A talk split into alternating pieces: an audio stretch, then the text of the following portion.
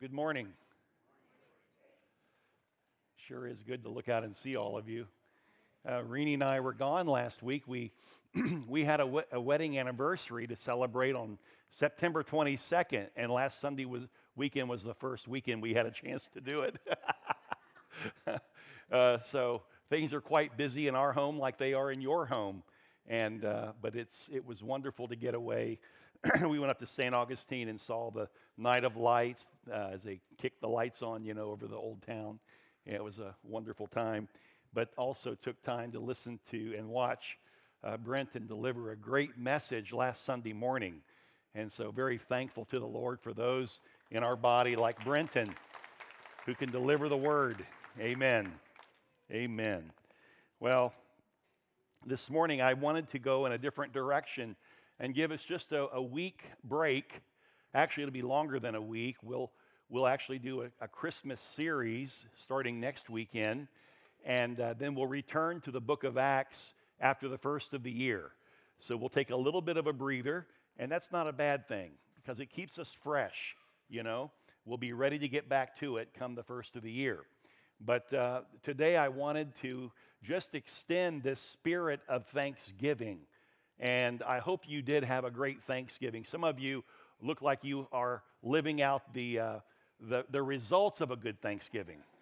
That's a very positive way of saying, you know what I mean.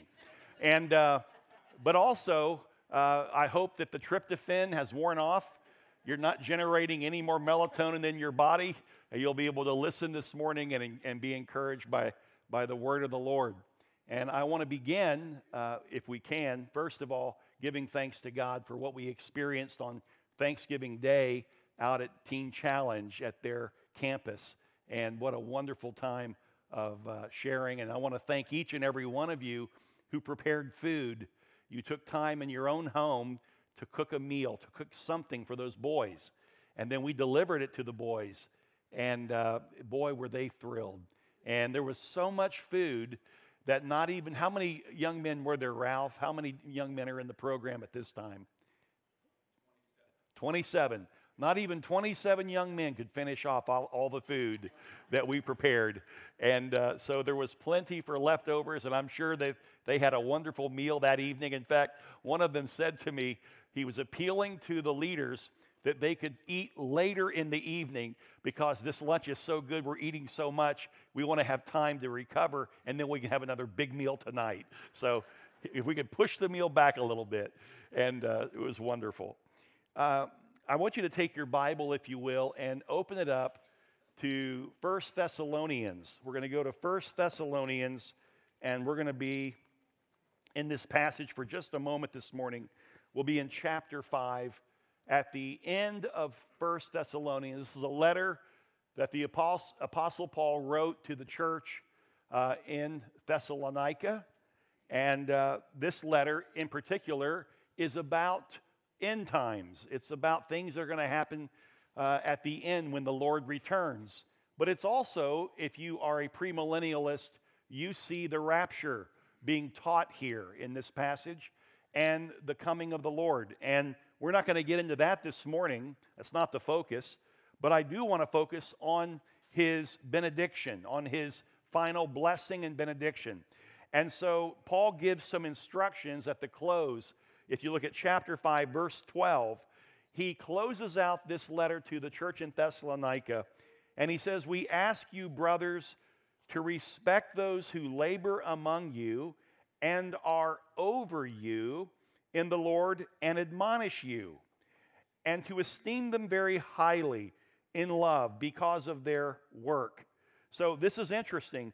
He's actually beginning, he's teaching them, telling them how a pastor or a shepherd or shepherds are to serve the people. And he gives basically three things there. He said, You need to respect those who, first of all, they labor among you. The word labor in the Greek literally means to a place of complete exhaustion, that they are willing to exhaust themselves for the sake of the body, to care for the body. And then he says, and, and they also, they are over you. That's the role in the Bible that speaks of a bishop. And a pastor is a bishop is a shepherd. Those three terms, along with the term elder, they all mean the same thing. And so we use the term elder in our church. We also use the term pastor. But the word pastor is only mentioned three times in the entire New Testament. The word shepherd is used much more common. It's more, much more common. But the role of a shepherd pastor is to be over, to have oversight, spiritually speaking, of the body of Christ. And so that's what he's addressing. He's saying, look, these are guys who are laboring. They, are, they have responsibility to oversee the whole body. And then, thirdly, uh, they are to admonish you, that is, to warn you, that is, to instruct you with firmness. That they, they come alongside with the Word of God. They don't instruct you out of their own ideas, out of their own opinions. They instruct you from the Word of the Lord. And when they speak, they should speak with authority. A pastor should not get up in front of people, lay his Bible down, and talk to people like he's just one of them and no big deal. And, you know, let me just come, he comes across as just a common man. No, he is to bring the truth of the word of the living God to people. And when he speaks it, he speaks it with authority. He, as a person, has no authority. No pastor, no shepherd has authority. But when he speaks this, he has authority. When he lays this down, the authority is laid down. That's important for us to understand. Our shepherds at Vero Bible Fellowship are humble men who have experienced brokenness in their lives, just like you. And when they're talking to you as a man speaks to another man, they're speaking out of their heart and their own experience. But when they pick up the Bible to teach the Word of God, they must set aside their personality, set aside their own personal ideas and opinions, and they speak with authority the Word of the living God. That's what God has called pastors to, to bear that burden of bringing the Word to God's people. And, and then he says this not only does he, he says, esteem them and, and what that really is speaking of is it's, it's, it's recognize their, their position that God has given them, the calling that God has given them. Be mindful of that. So esteem them, respect them in that role that God's given them. And, and he goes further do it highly in love because of their work, because they are going to carry out God's work among your, you and the, those in the body. Esteem them, respect them, because they are representing God. And by the way, they will one day answer to God for the role that they served in. And then it says he moves from pastors serving people, but he then just talks about people and how they're to respond to pastors. That's where the esteeming comes in and the loving of the, of the shepherd leader because of their work. And then he says, now let's turn the people towards people. Now, here's how you should handle and, and, and respond to one another. He says, Be at peace among yourselves. And we urge you, brothers, admonish the idle. Admonish the idle those who have a tendency to drift, they have a tendency to fall into rebellion. Admonish them. In other words, warn them. Encourage them with firmness. Admonish them. And then he says, encourage the faint hearted. Faint hearted here means fear and doubt. Those who are filled with fear and doubt. What did he say? Encourage. They're filled with fear and doubt. Put courage in them. This is not a shepherd that is doing this, although we are called to do it, but he's specifically saying, You, the body of Christ, should encourage those who are faint hearted, who are filled with fear and doubt. Don't make fun of them, don't laugh them off, don't push them off. Go to them, put courage in them. God's going to bring you through this. I've been where you are. He's going to bring you through. You hold on. You keep your eyes on Jesus. You see, you're bringing that word to them. Help the weak. In other words, those who are without spiritual and moral strength, help them. Be patient with them all. So, so you as a body are to be patient with one another. Give everybody the benefit of the doubt. Give everyone the opportunity to do what's right. Don't say, Well, I'm not going to tell him because I know what he'll do. You just judged. You're not God. You don't know his heart, her heart. No, give them the opportunity to do what's right. Go to them if there's an offense and share with them what happened. Give them the opportunity to see the error of their way and to ask forgiveness and be reconciled. That's loving one another. That's what we're called to, to do inside the body. And then he says in verse 15 see that no one repays anyone evil for evil, but always seek to do good to one another and to everyone. In other words, don't allow gossip to stir up in the body that puts certain members down while others are being so they think they're being lifted up. Look, it takes no size to criticize. And when you criticize, you're speaking more about you than the person you're criticizing. I want, I want to say this to you. If someone has come to you or comes to you and they have a negative word about someone else in the body, I want you to remember this now. When they start off talking to you about someone else in the body, you just know that if they're talking to you right now about someone else, when they talk to others, it will be about you. Don't give any place for that in the body. Lovingly call them out on it. You, are better than that. Have you gone to the person and shared what you're concerned about? Because that's what we see, we hide it behind concern. We get on the phone with sister whoever, and we get on that phone and we say, uh, we, we need to be praying for Brother Jones. Oh, what, what, what's going on? Well, let me tell you. And the gossip begins. Do you really care about Brother Jones? On the other end, you should say, Have you spoken with Brother Jones? Have you met with Brother Jones to pray with him before you came to me? Because that's the appropriate response, right? Love one another. Don't give place to gossip and murmuring and fault finding and bringing a negative report. That's not the way the body should, should act. And, and then, verse 16, this is getting to where we want to, we're going to take a moment and we're going to practice the scripture he, he says there's three things in particular that are common in the Christian life. If you are a believer in Christ today, this is to be part of your life. Every day. Get this, all day long. These are not events, this is a way of living. Look what he says Rejoice. How often? You know what he's saying? He's saying, rejoicing is always appropriate. It's always appropriate. There's a way to rejoice, it's always appropriate.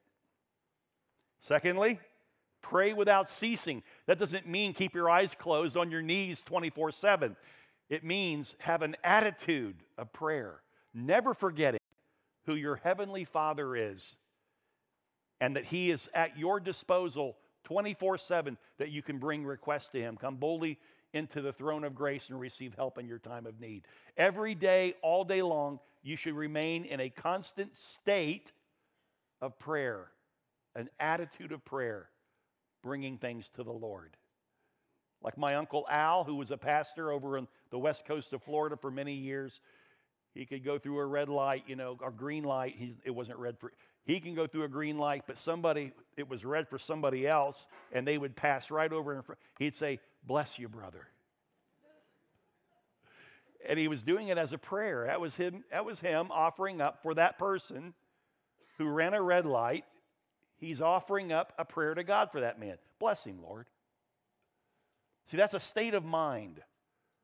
Paul says this is not something you do every once in a while. You need to always rejoice. You should always pray. And then here it is give thanks in all circumstances.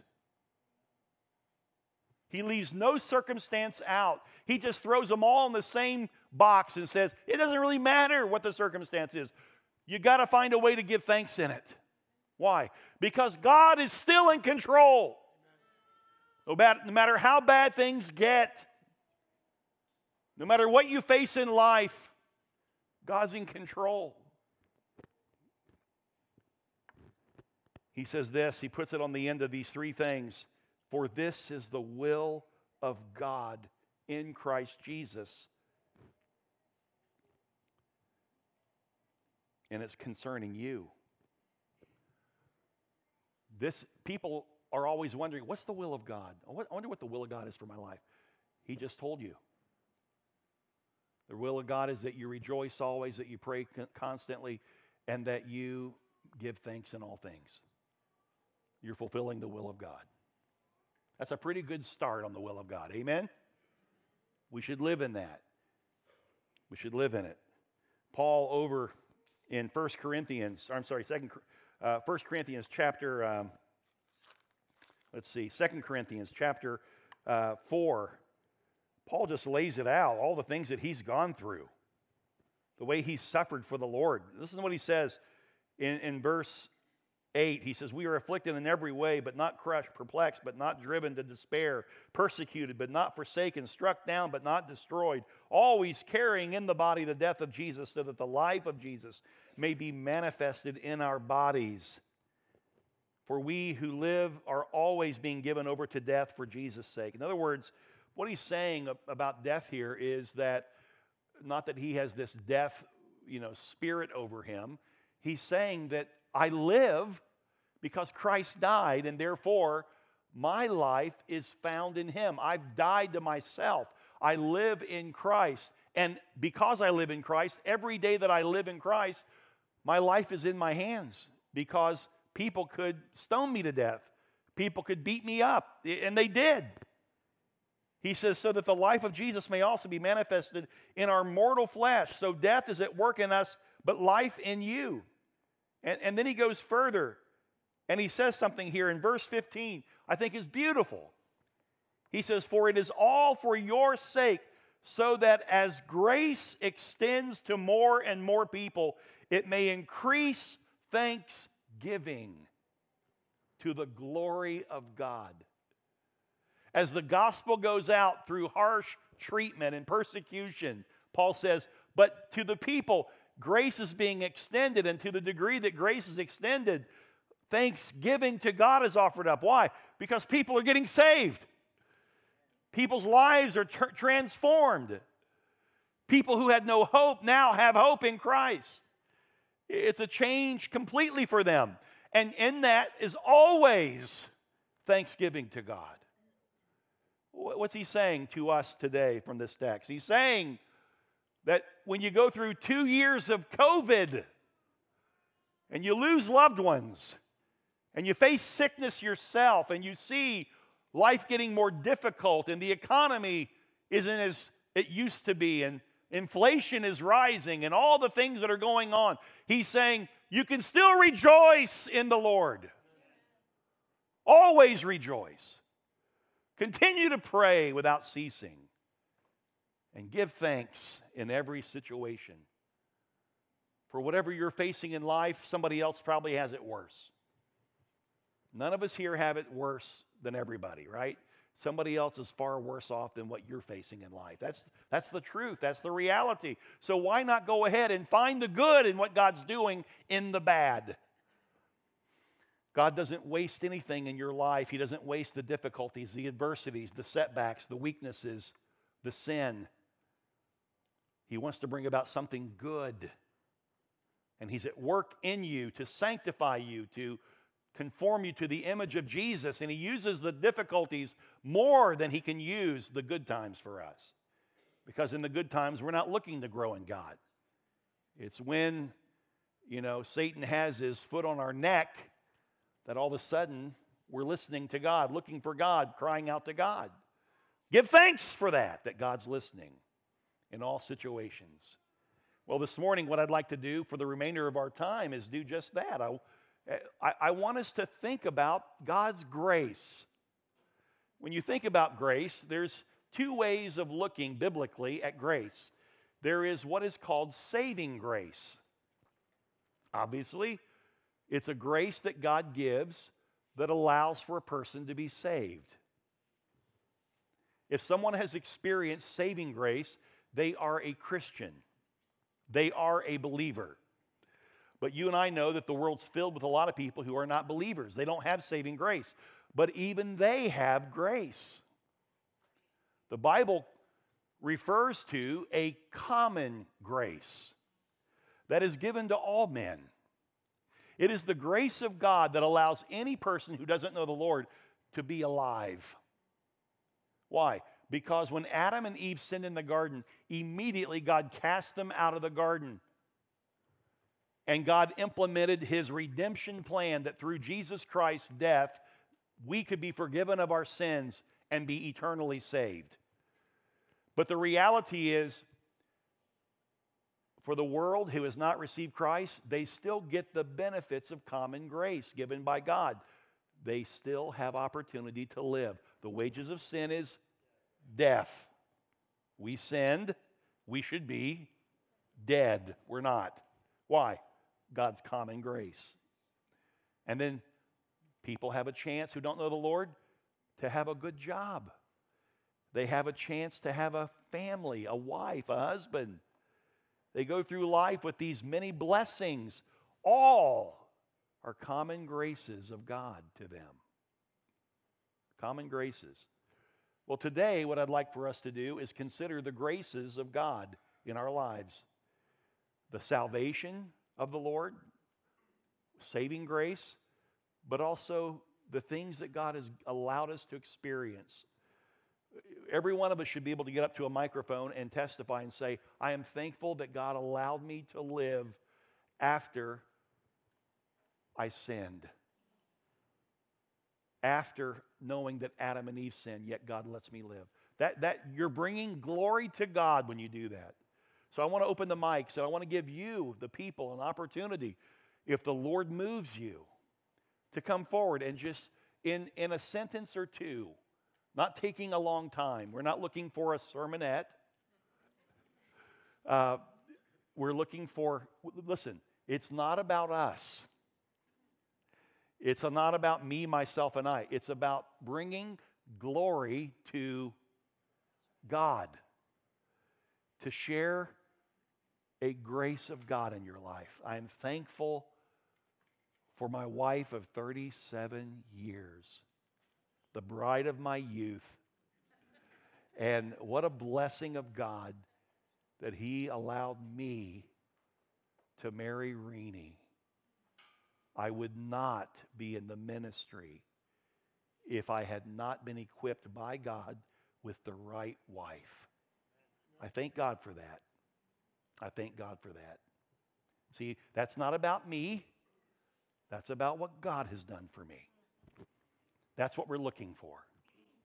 We're looking for how God has blessed you even coming through all the mess we've been through, God uses that. Amen? What did Joseph say to his brothers after being thrown into a cave, left to die, being taken into slavery, being handed over to prison, being in prison, locked up, then being falsely accused by Potiphar's wife of tr- trying to make a move on her? All these things. Finally, David or Joseph was raised up by God. And what did he say to his brothers? You meant it for evil, but God he used it for good. Can you say that? Can you give glory to God even in the difficulties? And so let's just, if you want to come up, here's what I would ask you to do give us your name and then just share in a couple sentences what you what the grace of God means to you. What, get just share, give glory to God, brag on Jesus and what He's done in your life. Let's just take a few minutes And let's, as a fellowship, on the weekend of Thanksgiving, give thanks. Amen?